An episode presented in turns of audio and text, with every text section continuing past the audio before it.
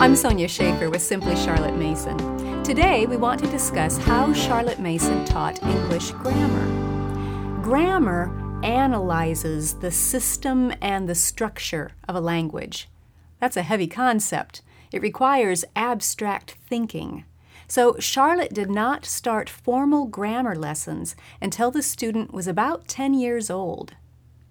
When we talk about grammar lessons, we're basically talking about five components English usage, which includes concepts such as possessives, plurals, contractions, things like that, punctuation, capitalization, parts of speech, and sentence analysis.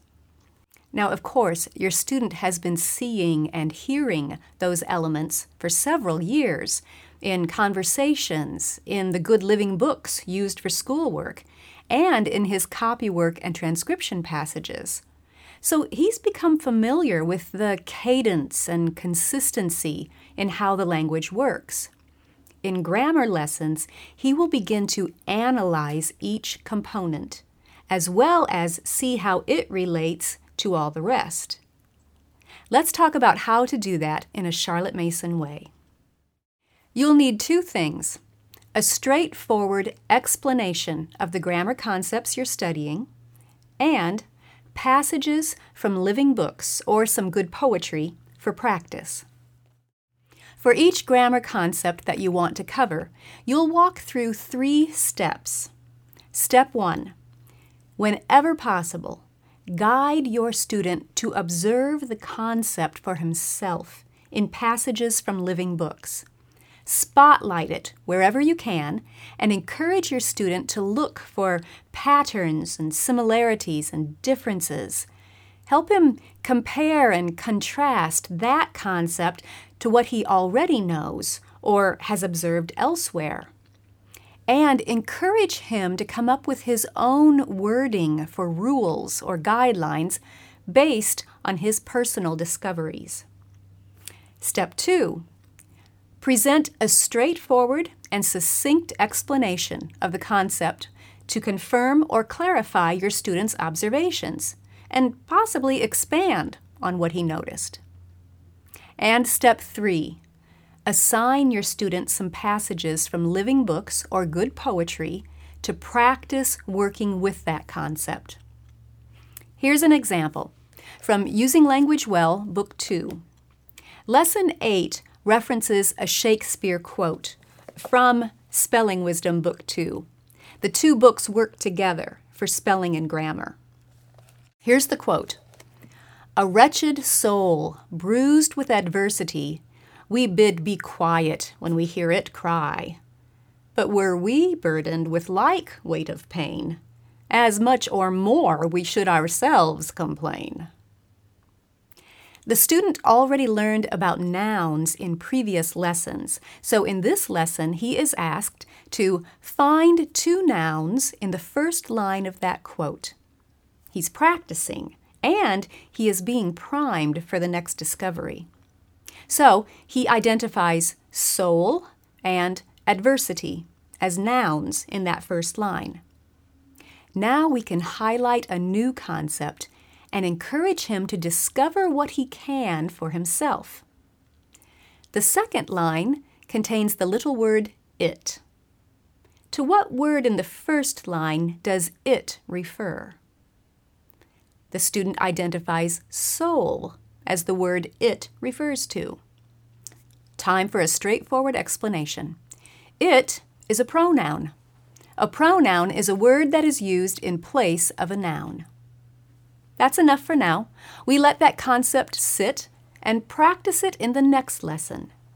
In Lesson 9, we work with a quote from Ralph Waldo Emerson, also from the Spelling Wisdom book. These roses under my window make no reference to former roses or to better ones. They are for what they are. They exist with God today.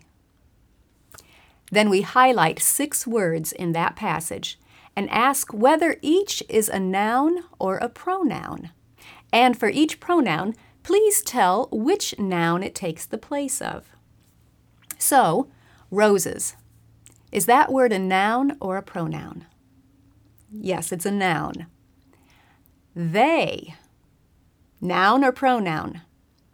It's a pronoun. What noun does they refer to? Right, roses. And so on, practicing that same concept with a few more words. We spotlight a new concept and try to help the student make a discovery for himself if possible. Then we present the straightforward explanation and we give the student opportunity to practice it with living passages. Now, just as in copywork and transcription, you want your child to see the correct spelling as much as possible. So, in grammar, you want your student to see the grammar concept presented correctly as much as possible. So, try to avoid resources that present a wrong model and tell your student to correct it. Instead, have him practice working with the concept in the correct way. The more he sees it presented correctly, the more that correct pattern will become set up and reinforced in his mind.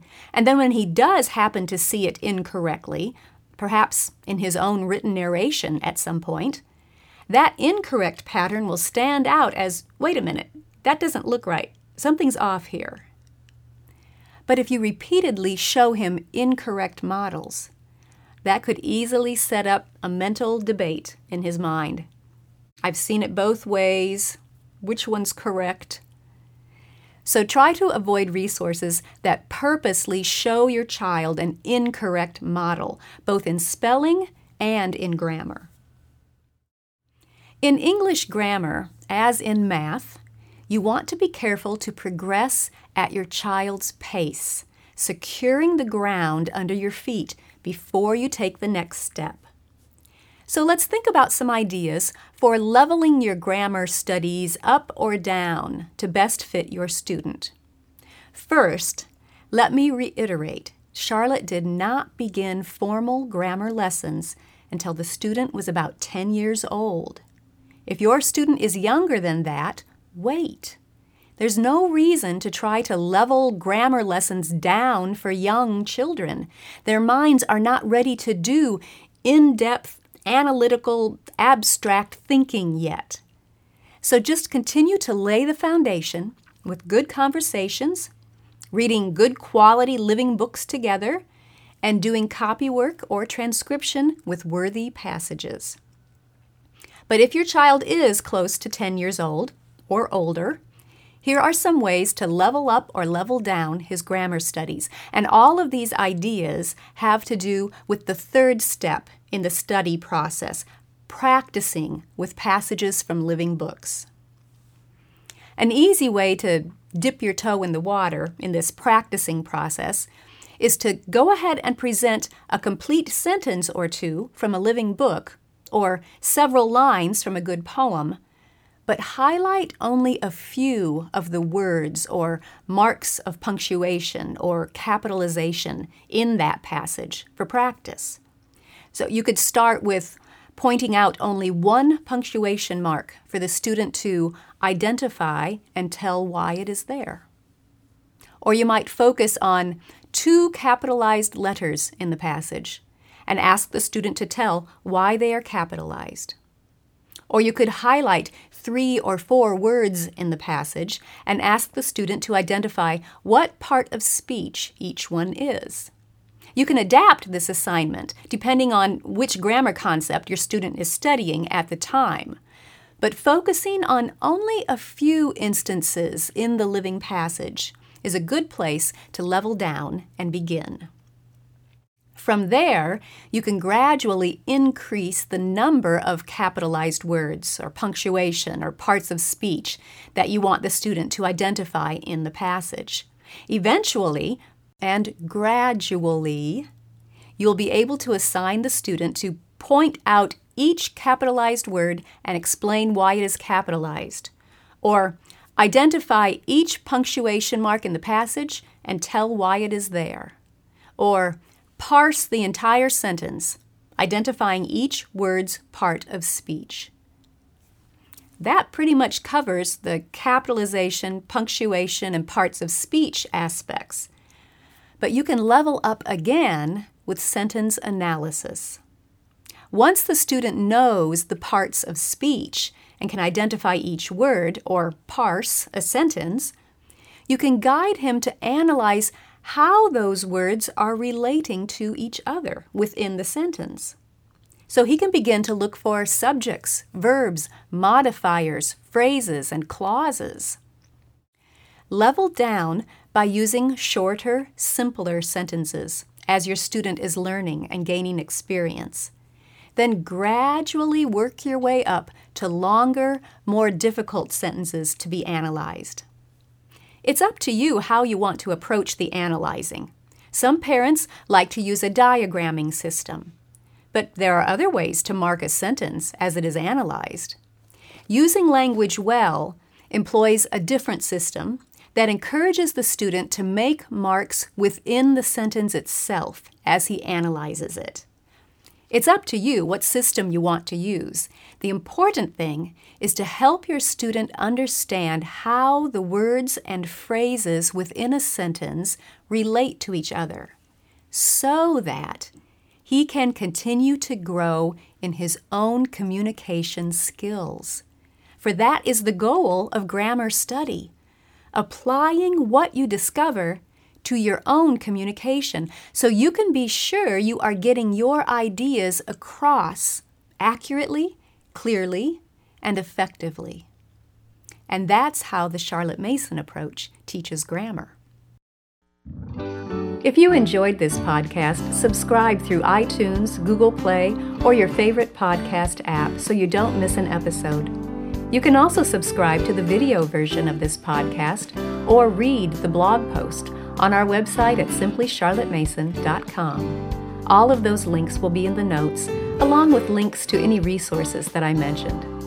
By the way, did you know that you can tell Siri or your Echo or Google device to play the Simply Charlotte Mason podcast? Give it a try. Thanks for joining me. I'll see you next time.